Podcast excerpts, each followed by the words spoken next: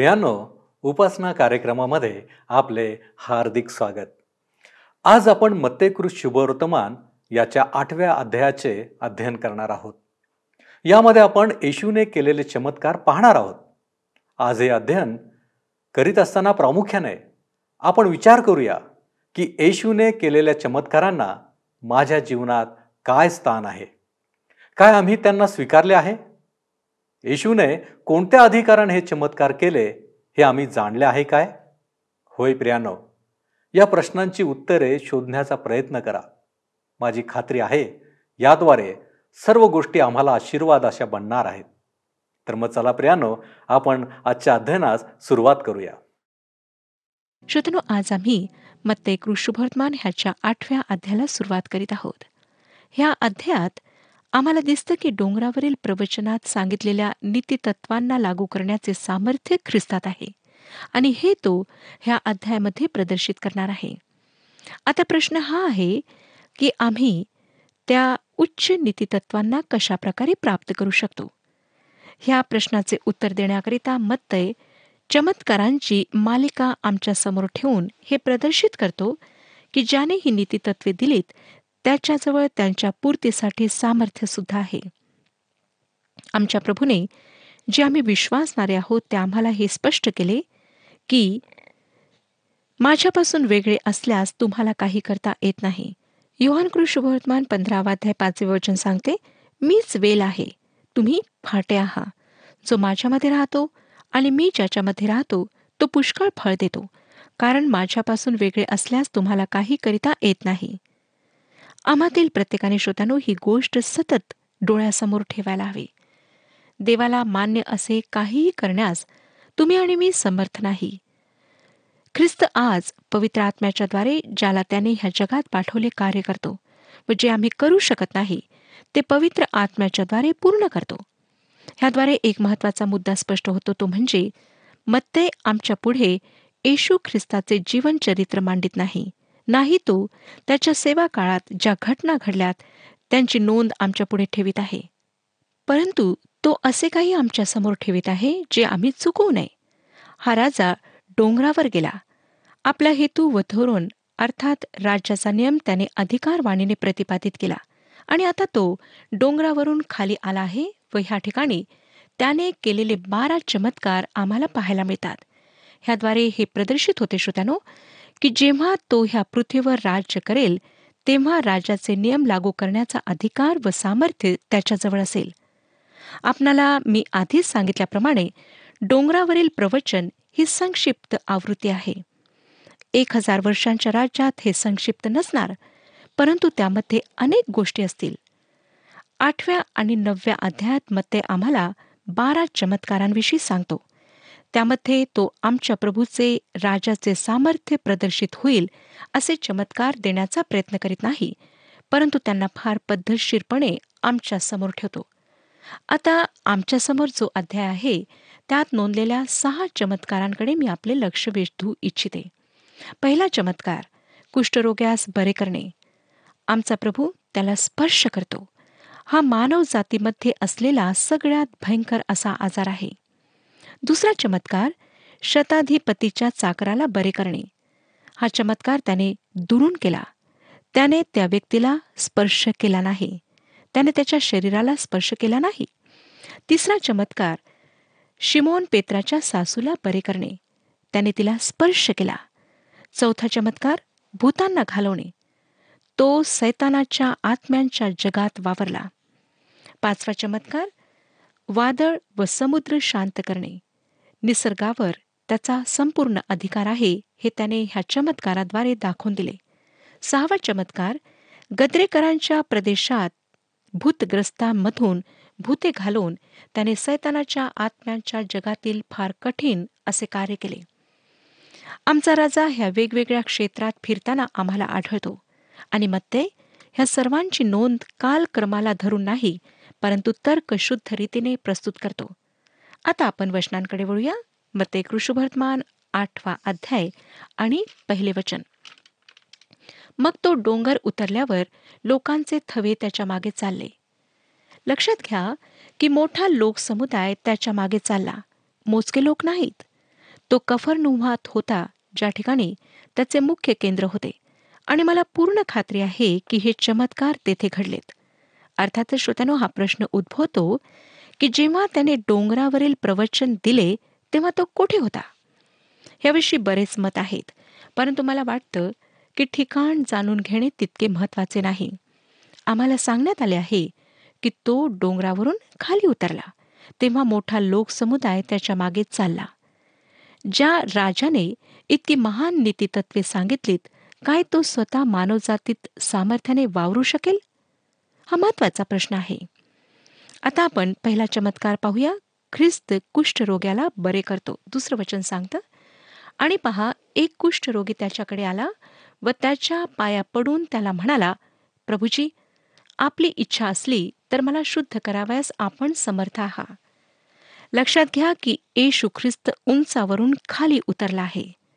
पवित्र शास्त्रात कुष्ठरोग पापाचे चिन्ह आहे.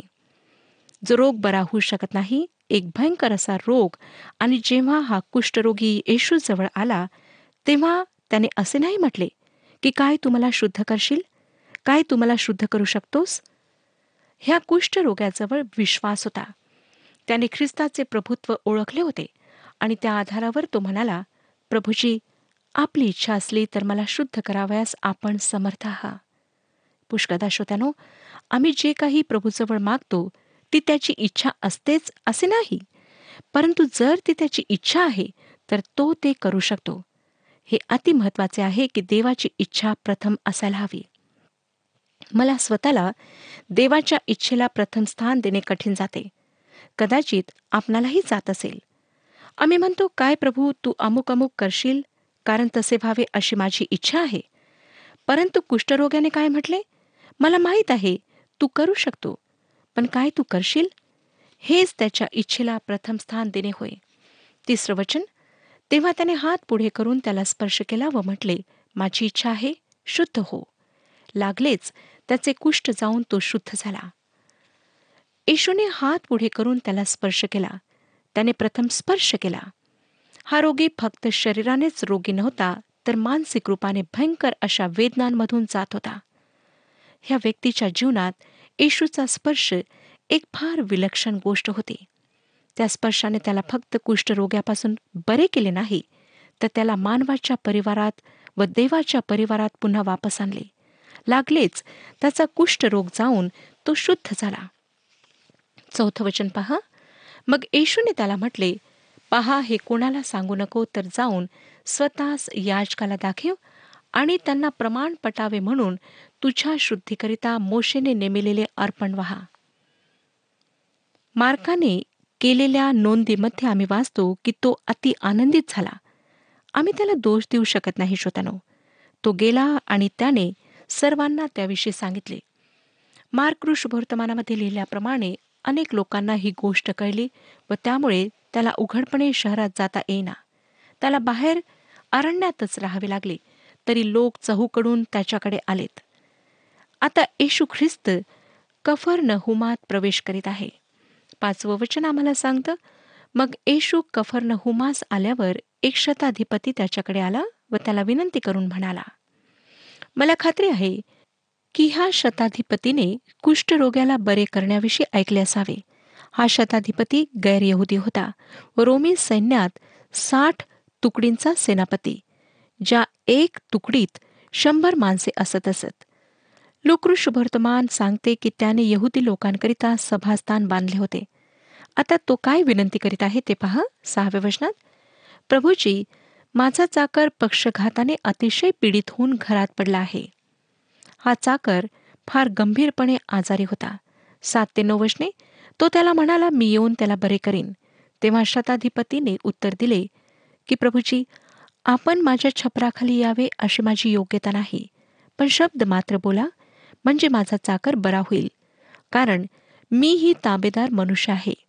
आणि माझ्या हाताखाली शिपाई असून मी एकाला जा म्हटले की तो जातो दुसऱ्याला ए म्हटले की तो येतो आणि माझ्या दासाला अमुक कर म्हटले की तो ते करीतो.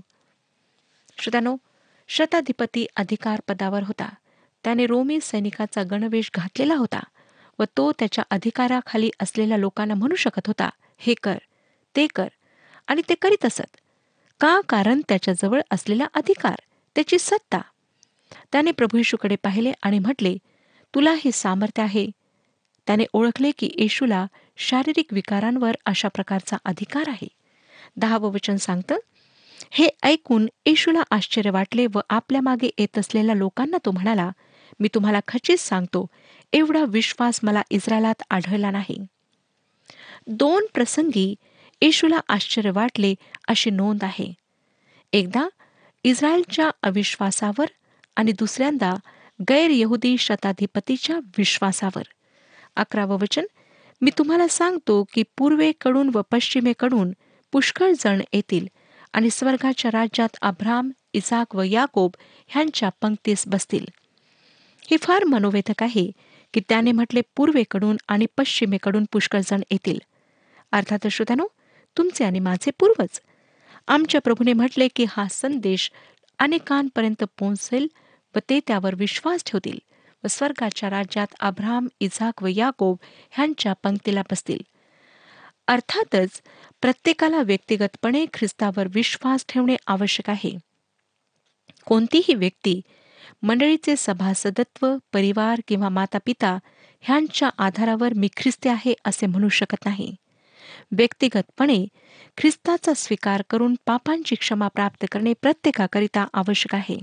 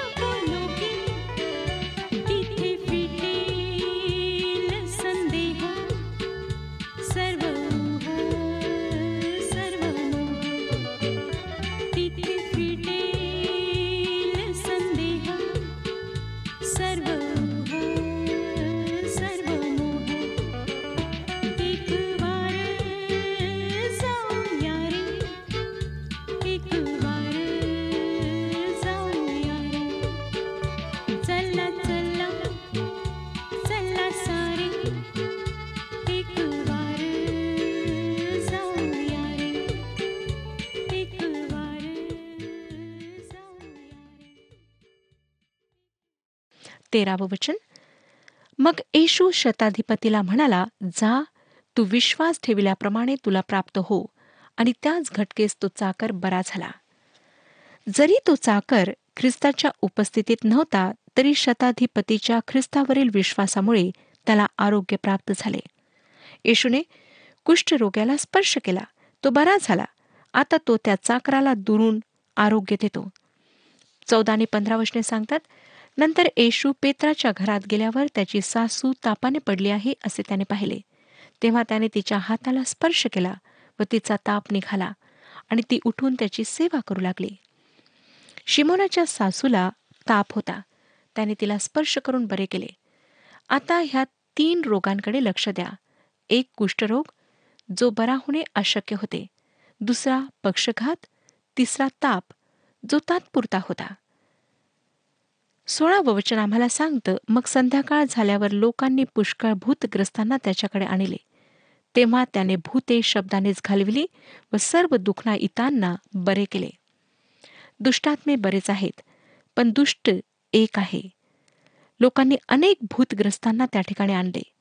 जर आपण लक्षपूर्वक हे शुभवर्तमान वाचाल तर आपणाला कळेल श्रोत्यानो की त्या दिवसात प्रभू यशू ख्रिस्ताने हजारो लोकांना बरे केले.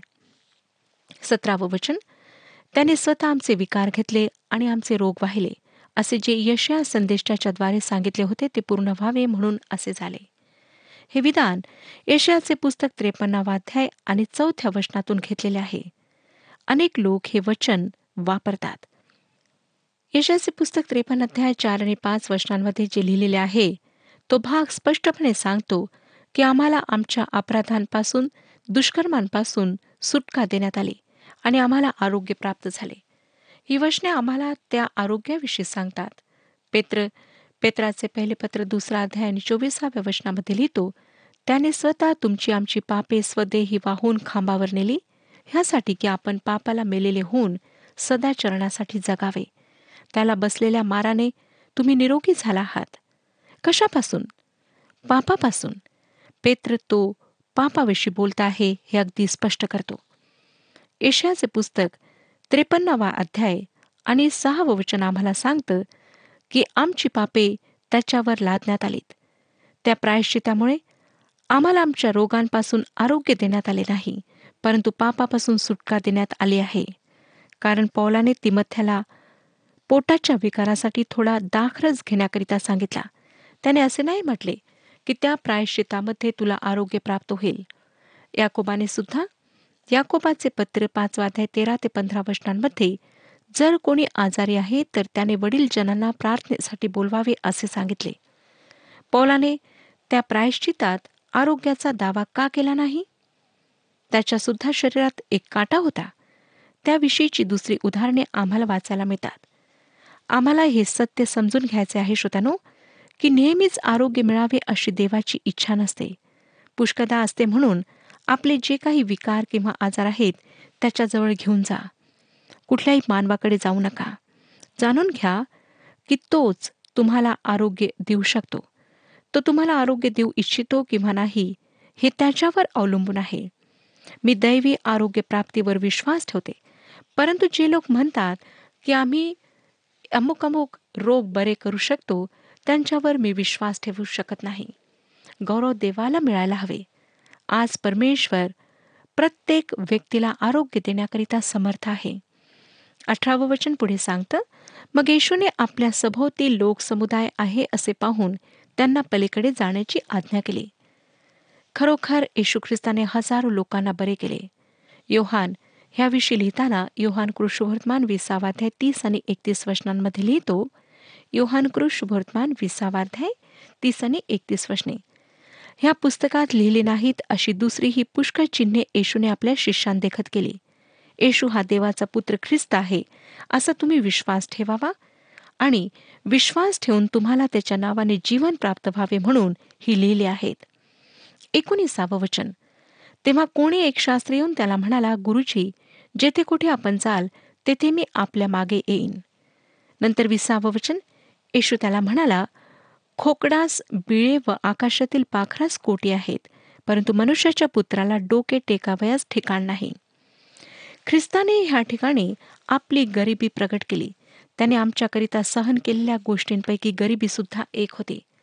आम्हाला ह्या तरुणाविषयी नंतर वाचायला मिळत नाही श्रोत्यानो. एकविसावं वचन. मग त्याच्या शिष्यांपैकी आणखी एक जण त्याला म्हणाला प्रभूजी मला पहिल्याने आपल्या बापाला पुरावयास जाऊ द्या. हा तरुण ख्रिस्ताच्या मागे चालू इच्छित होता. पण तो म्हणतो की प्रथम मला माझ्या बापाला पुरू द्या. ह्या घटनेविषयी फार गैरसमज आहेत. आम्हाला वाटतं की ह्याचा पिता नुकताच वारला असावा व घरचे लोक त्याला पुरण्याची तयारी करीत असावेत.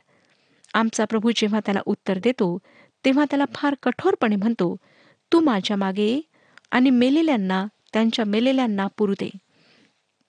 बावीसावं वचन येशूने त्याला म्हटले तू माझ्या मागे ये आणि मेलेल्यांना त्यांच्या मेलेल्यांना पुरू दे. श्रोतानो प्रभू काय म्हणू इच्छित होता? मेलेले मेलेल्यांना कसे पुरू शकतात? प्रभू येशू ख्रिस्त त्याला सांगत होता की दुसऱ्या कोणाला तुझ्या बापाची काळजी घेऊ दे किंवा स्वतः बाप स्वतःची काळजी घेईल.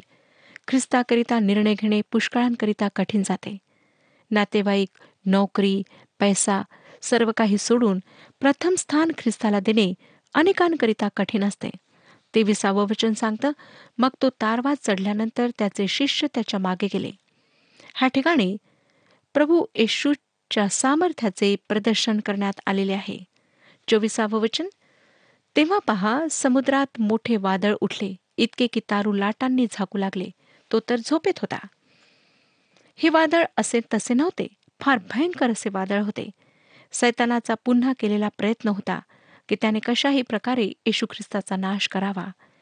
परंतु येशू ख्रिस्त आम्हाला दिसतं की त्यावेळी झोपलेला होता. पंचवीसावं वचन. तेव्हा ते त्याच्याजवळ येऊन त्याला जागे करून म्हणाले प्रभूची वाचवा.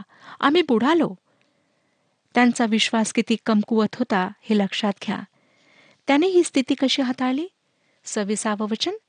तो त्यांना म्हणाला अहो अल्पविश्वासी तुम्ही भित्रे कसे?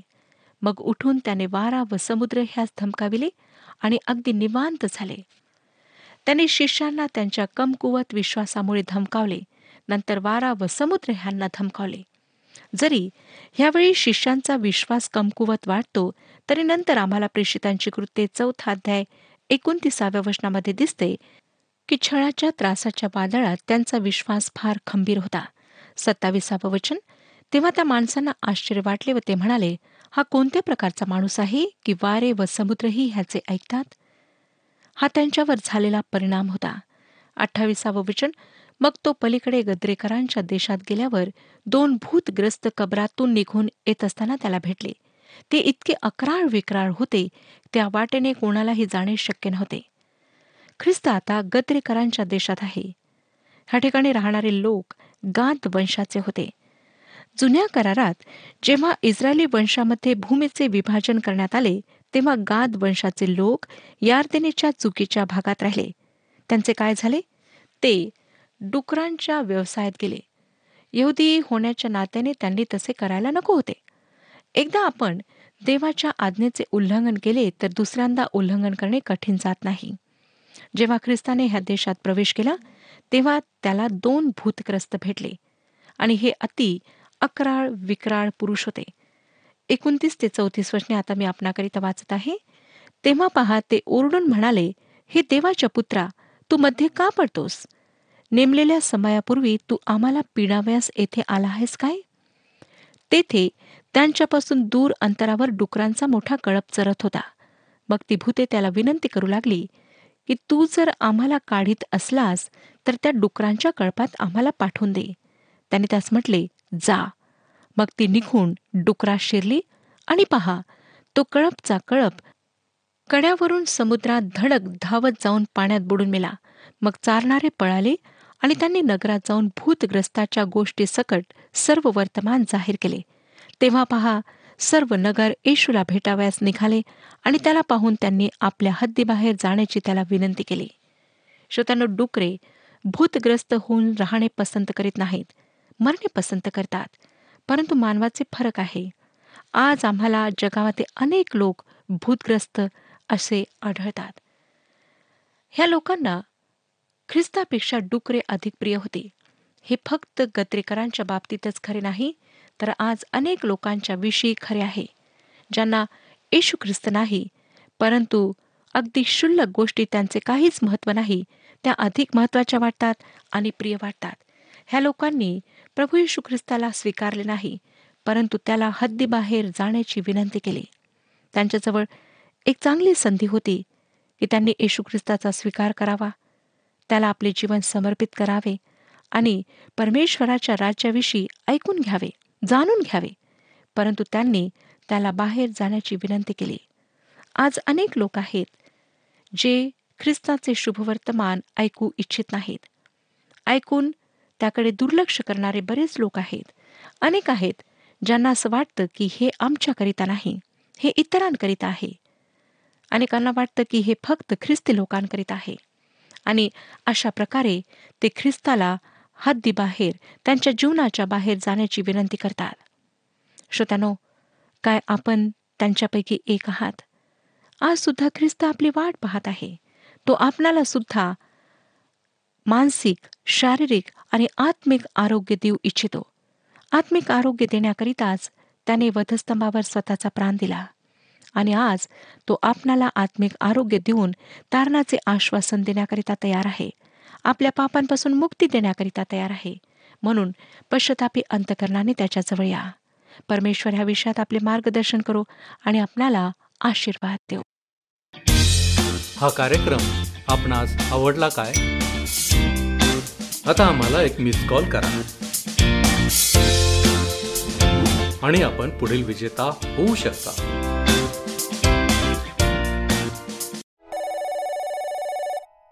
प्रियानो आजच्या अध्ययनामध्ये आपण चमत्कारांची एक मालिका पाहिली आहे. ख्रिस्ताचे शुभवर्तमान सर्वांकरिता आहे. त्यातील आशीर्वाद सर्वांकरिता आहेत. येशूला सर्व गोष्टींवर अधिकार आहे. हेच चमत्कारातील गूज आहे रहस्य आहे. आम्ही पापासाठी मेलेलो आणि सदाचरणासाठी जगणारे असावे. आपण हे नेहमी लक्षात ठेवावे की त्याच बसलेल्या माराने आम्ही निरोगी झालो आहोत. तोच आमचा मध्यस्थ आहे. येशू हा मानव आणि देव यांच्यामध्ये मध्यस्थ आहे. चला आपण त्याला विनंती करू. आपण प्रार्थना करू.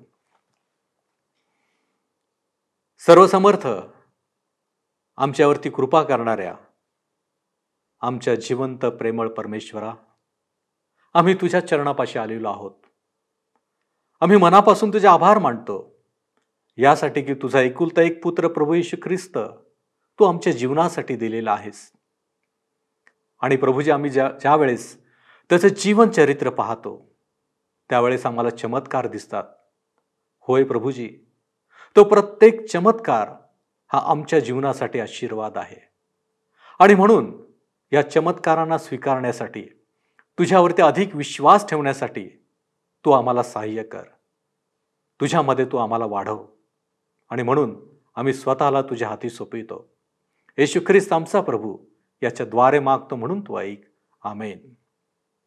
शांतीचा देव तुम्हा सर्वांबरोबर असो.